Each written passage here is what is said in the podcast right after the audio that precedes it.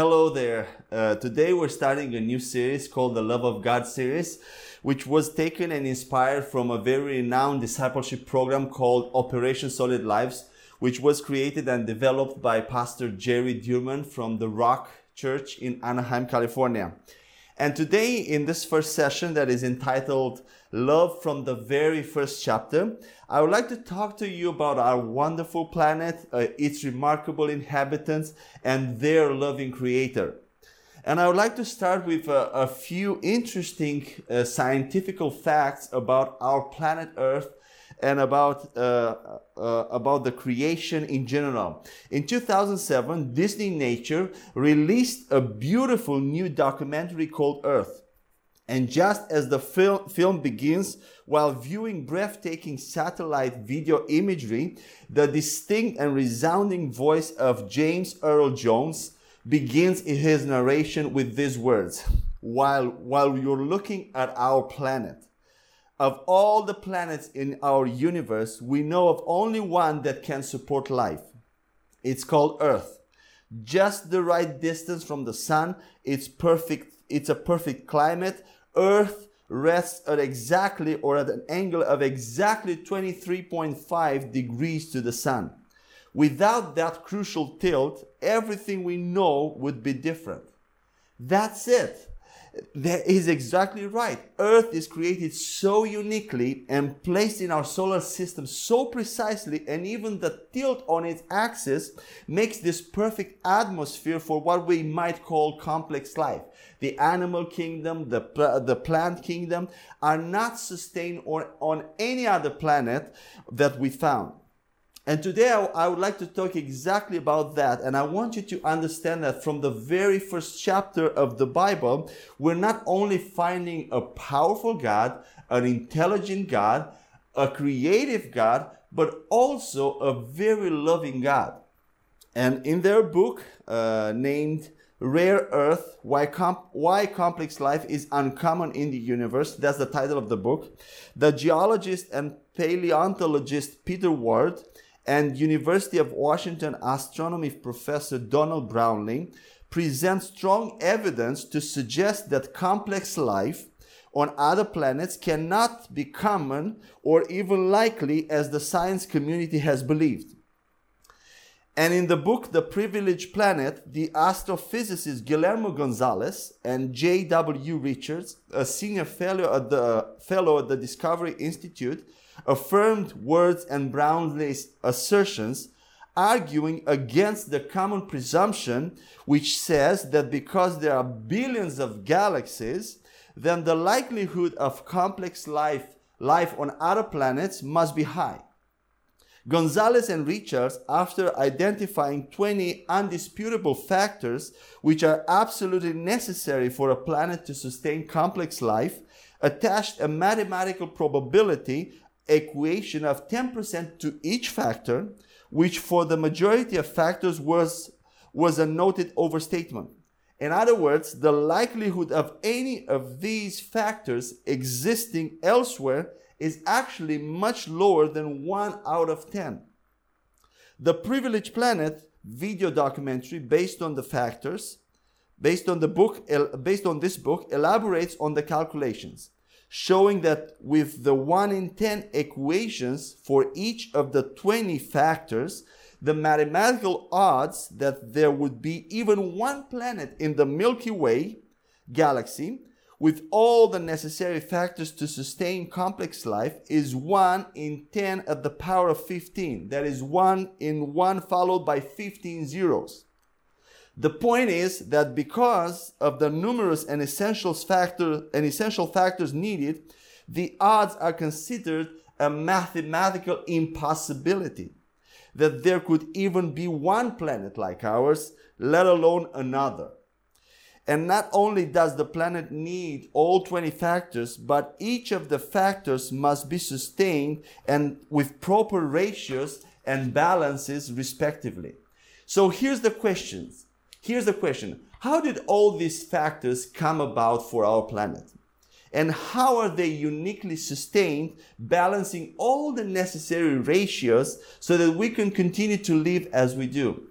And that brings us to Genesis chapter 1, where we'll begin our study. And we will begin with our, uh, this will be the first section where we will talk about God, the loving creator, our loving creator. And let's start, let's begin by reading Genesis chapter 1, verse 1.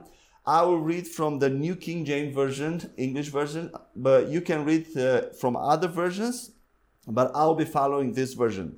Let's read together. In the beginning, God created the heavens and the earth. Notice that it's, it, it says, in the beginning, God.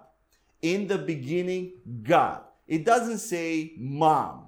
It doesn't say that someone else created the world. And we, uh, the people today, they are trying so hard to remove God from the creation and they they will call the source of the creation the, uh, the source of the earth and everything that it's is in it. They will call it any other way but god. They will call it mother nature mother earth but just not god. They would like to replace god with anything uh, anything uh, other than god but everything came into being with intentionality and that's really important. It didn't just explode into being like we like to believe, and a lot of people like to believe that, or evolve in this way.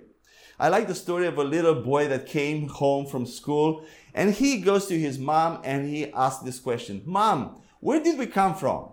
And mom says, Well, God created us. Then the boy goes to his dad and he asks his father, Dad, where did we come from? And dad says, Well, we came from monkeys. The boy goes back to his mother and tells him, Mom, dad says that we came from monkeys. Uh, to which mom responds, Well, I'll tell you about my side of the family, and he will tell you about his side of the family.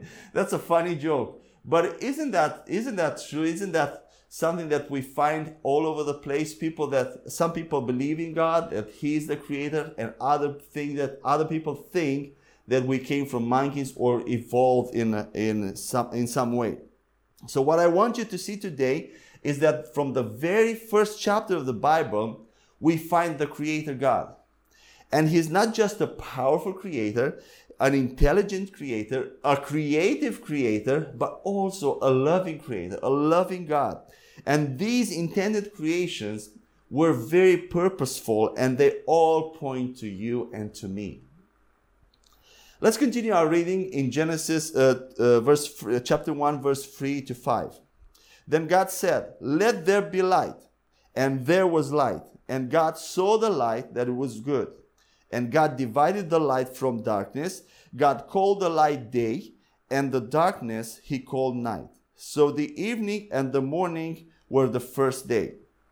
Isn't it interesting to you that our bodies function in, uh, in a way that in every 24 hours we need, as people, we need a stretch of time where to sleep and rest, to have a time of sleep. And if we don't get it, you probably notice that we don't function well. We might put up lamps and different lights and we might try to stay late, but nevertheless, in the long term, we become unhealthy. We become, if we don't rest enough. And isn't it, and also, isn't it interesting to you that the earth is made up in such a way that we have about half of it in darkness, being in darkness, and about half of it in light. Is that chance, or it was designed uh, that way? Is that was it intended to be that way, or it just appeared to be that way? These are a few questions that I would like you to think about, uh, and we will think about it together. Let's continue reading, verse 6 to, to 8. Then God said, Let there be a firmament in the midst of the waters, and let it divide the waters from the waters. Thus God made the firmament and divided the waters which were under the firmament from the waters which were above the firmament. And it was so. And God called the firmament heaven. So the evening and the morning were the second were the second day. This is talking here about the atmosphere around the earth and God created this atmosphere 78% nitrogen, 21% oxygen, and 1% carbon dioxide and other gases so that we can breathe easily. Now, God could have created this atmosphere in such a way that we could survive in it and live, but it wouldn't be like it is today. For example, the makeup of the atmosphere could be in such a way that to breathe we'd have to do something like we, it would make it so difficult for us to breathe. But it isn't that way. We breathe so naturally and so, and, and we don't struggle to breathe. We don't even realize when we breathe. It's so normal to us and so naturally that we don't even think about it. Isn't that right? You don't think when you breathe. I don't think when I breathe. we just do it. How did that happen? Was it intended or just exploded? Um, let's continue reading verses 11 to 12. Uh, then God said, Let the earth bring forth grass, the, the herb that yields seed, and the fruit tree that yields fruit according to its kind, whose seed is in itself on the earth. And it was so. And the earth brought forth grass, the herb that yields seed according to its kind, and the tree that yields fruit, whose seed is in itself according to its kind. And God saw that it was good. So God made food and it made it, and He made it so plentiful in all the earth. We don't just have plant life on the earth, we have food source plants and not just any plants. Now, God could have made just this one vegetable and think of your least favorite vegetable that you can think of that you don't like at all, which tastes horrible. And God, what if God took that vegetable that you don't like and put in it all the nutrients, all the minerals, all the vitamins, and He would come to you and tell you, look, here it is. Just eat this for breakfast, for lunch, and for dinner, and that's all that it is. Eat just this vegetable. How would that life be? How would life be eating just this horrible vegetable that you, I don't know which vegetable is for you, carrots, uh, cauliflower, I don't know, uh, uh, uh, any other vegetable that you don't like. God could have could have done that, but He didn't. Instead, we have lots of vegetables, a variety of textures and colors and flavors. And think about the fruits the apples, the bananas, the strawberries, the kiwis, the watermelon, whatever fruit you like, the peaches. Is that that your mouth like is like starts drooling when you think of all these fruits and you can go to any you can go to any place where they do these juices with fruits and you can just pick whatever fruits you like. I would like mango and uh, strawberries or i would like peaches and oranges and you can pick whatever you like. Did god why do we need all this? We don't. We god god didn't have to do all this uh, variety because we don't have to have that but what I'm showing you is that when God created this planet, He didn't create a place just for us to survive. He created a place for us to thrive and enjoy. Isn't that a beautiful planet? He wanted us to enjoy this planet, not just survive in it, not just live in it. And this, all these things didn't just happen by chance. Notice the details, the variety, the flavors, the, the, the, the colors, the scents. This is what I'm telling you that from the very first chapter of the Bible, we find not only a powerful, intelligent, and creative God, but also a loving God. His, He's such a loving God who created this world for us in a special way to make us enjoy it not just survive it. He wanted us to enjoy this planet. And this is the point that I'm trying to uh, get across to you through this first session that God loves his creation and he uh, he went all his way to such great lengths to create a beautiful planet for us to enjoy. Let's move on to Genesis chapter 1 verse 20 in the same chapter. Then God said, let the waters abound with an abundance of living creatures, and let birds fly above the earth across the face of the firmament of the heavens. Why did God make sea creatures?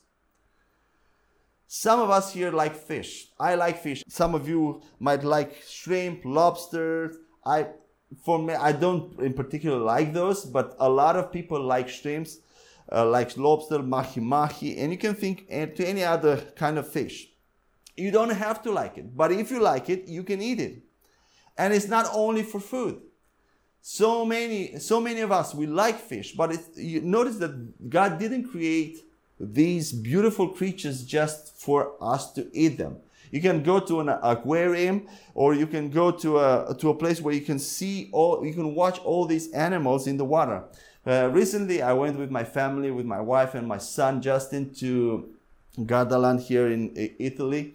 And we went to a big aquarium and we could watch in this big aquarium all these beautiful animals the, the sea cat, the shark, the dolphin, the, all these little color, all these uh, fish with the different colors orange, uh, blue, uh, the seahorse. It's so beautiful and you see to all the, you uh, watch all these forms all these uh, figures all these colors all these different environments uh, such a diversity and you enjoy that just watching them i we were i was there with my son and with my wife and we just stayed there and watched this beautiful uh, uh this beautiful scenery in front of us in the water uh, and god created this fascinating world sea world for us to enjoy and to eat a bit, but also to enjoy.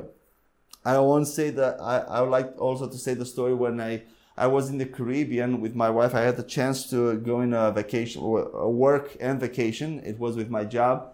And we were, uh, we went um, uh, do the snorkeling thing in the water. I don't know if you had ever had the chance to do snorkeling, go underwater with that tube and breathe and see the creatures underwater. It's fascinating but I had the misfortune to step on a sea urchin, like with with all these um, spikes, and it hurt. It hurt so badly that it took me two months to recover from that from that creature. I couldn't do anything. It was so painful, but I had to wait for all those spikes to dissolve by themselves in my foot, and it was so painful.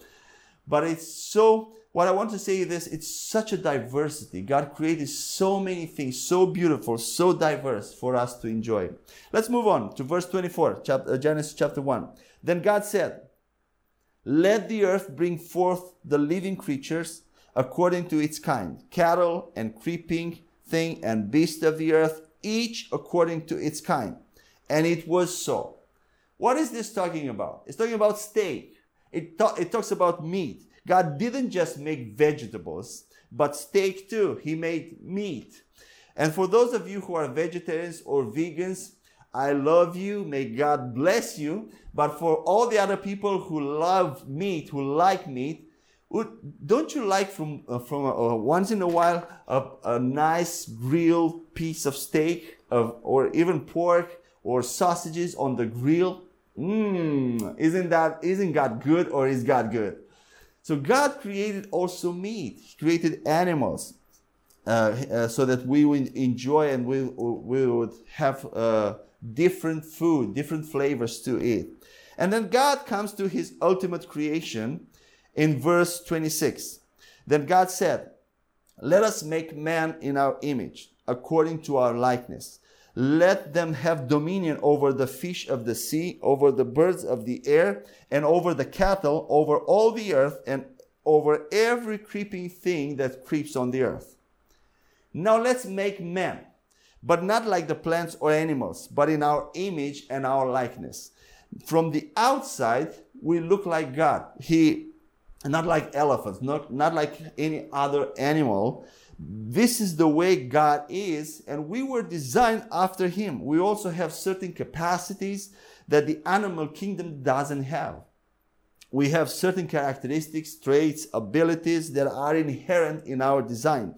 Think about food. Animals, they crave food, but they cannot enjoy it like we do. They, you, you, will not, you, are, you will not see an animal, you will not see an animal that takes the food in its mouth and then says, Mmm, this is good. I've never seen such an animal. But we people, we, we enjoy it. They can't enjoy it, but we can enjoy it. Uh, and and that's, that's, so, that, that's so wonderful that God created us in His image. God not only created this world and went to such great lengths to make it beautiful with all these details, all the colors, all the sounds, the scents, but then He created us with the physiological ability to interface with them, with the psychological ability to discern them, and with the emotional ability to enjoy them. Animals don't have that, but we do. Uh, think about think now about when you went to a camp or to a vacation. You went into the mountains. You went to the seaside. I'm sure uh, that anyone every one of us might have seen at least once in their lives a beautiful landscape a beautiful scenery in the nature. And you said wow this is beautiful. I would stay here for all my life just to enjoy this. So so many colors green blue and they don't they are not um, they are not affecting my vision or any, in any way distorting. They are beautiful and we enjoy them. And we you stay think about the sound of someone playing the piano. Think of the smell of the coffee in the morning uh, to, for those who, uh, of you that love coffee. Think about the smelling of a barbecue. Have you ever come home and just smell in the air the beautiful smell of someone cooking a barbecue. Um, animals don't have that, but we have. We have all these scents of flowers, of roses. Uh, when we go when we go and buy some flowers, we can smell them. We can smell different different perfumes, and we can choose. We have so much so much variety. Uh, uh, see, let's see further on Genesis two chapter two verse twenty. So Adam gave names to all cattle, to the birds of the air, and to every beast of the field. To every beast of the field. But for Adam there was not found a helper, a helper comparable to him. So God replicated himself into man. And Adam looked like God, and we look like God. He was walking with God, he talked with God, thought like God, acted like God. And Adam all of a sudden had a desire. Since the Bible says that Adam didn't find a helper in this verse, in verse 20, it means that he searched for one. Isn't that right? Adam went to God and told him that he was alone. I think that happened when he when God brought in front of him all the animals to give them names and all of a sudden Adam realized that I'm alone. I, I need someone. I want someone. There's something I desire, but I don't know what exactly. All the animals came to him to name them, but there was none that resembled with what he was looking for. Then Adam goes to sleep. And when he wake, wakes up, all of a sudden, this new animal appears in front of him and he says, Wow, I like her. I like her. I like this creature. She looks like me. And plus, she's beautiful. She's not just like me, she's beautiful. Uh, and if you read by yourself in Genesis 2 7, the word made, when God uh, said that He made man, in Hebrew is yatsar, and it means to squeeze, to press, to mold in a certain shape. That, that's the term that God used in Genesis 2 7 to, uh, when He uh, talked about creating man. But then the word used for creating the woman in Genesis 2, verse 22, is bana. And it means designed, fashioned, modeled. And I'm personally glad that he didn't just squeeze women, but he fashioned women. Aren't you glad, man, for that? And when he made us men, he finished very fast. But when he created wo- women, he fashioned them, he molded them, he made them beautiful. And God made the woman, the woman out of the man. How did God know? This is the question. How did God know what Adam desired? Have you ever asked this question yourselves? How did God know that the only thing that will satisfy Adam's desire will be a bride, will be a woman? I mean, why didn't God give him a car or a remote control for all the things in the world? I mean, we men love control, love remote controls, love cars, love uh, so many so many things. But look look at this. God god gave him a bride. God gave him a and he knew exactly what adam wanted and desired even though he didn't know. How did god know? He knew because god desires the same thing. Someone to love and to love him back. Someone that he can love and uh, and be uh, someone that he can love and that person to love him back. His greatest desire is you. He, he desires someone to, with whom to share everything his life, his power, his love. He created us and you and me with a free will so that we can love him freely because uh, only a, per, a free person can really love. You know, you cannot you cannot bind your wife to a chair and force her or to love you. That's not love. Love happens when a person is free to love, to choose to love. And God wanted us, wanted to create someone that he could love and from we from whom he could receive back love. And that's not that doesn't mean that that uh, God felt lonely or he was pitying himself and he, out of desperation he thought like oh well let's let's let's make some let's make someone let's make someone to to love us no he wasn't desperate he is self-sufficient but in the same time he wanted to give that love and to receive that love back. He, his greatest desire is to love and to be loved. And isn't that interesting that when we look at us, who are his creation, we are created in his image, in his likeness, we have the same desire to love and to be loved. To love, that, to be loved back, to be appreciated, to be acknowledged, to be respected, to be praised, to be encouraged. That's our most our innermost desire as humans.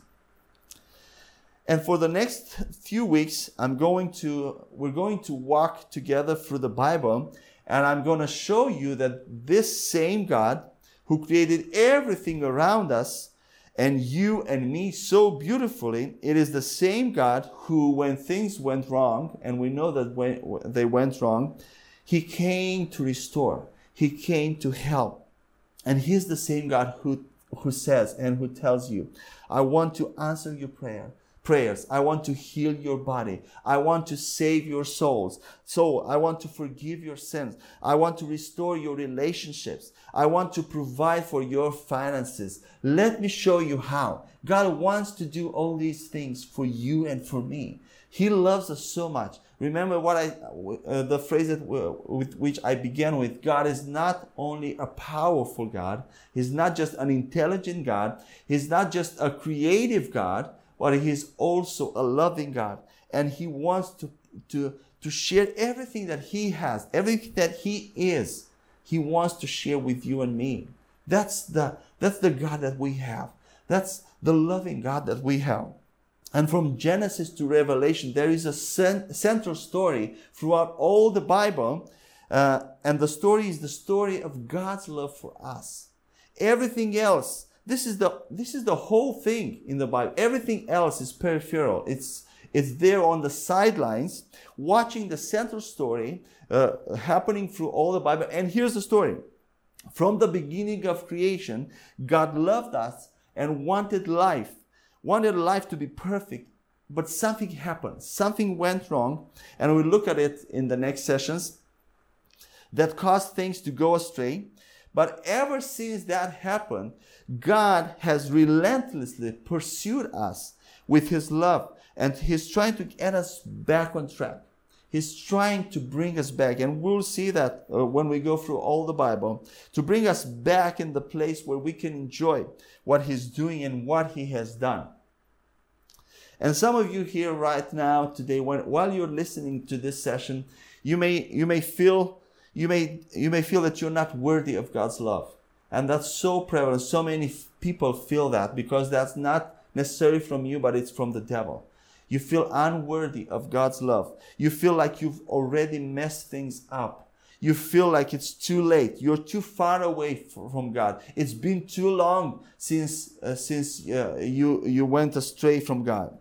And yet, here he is.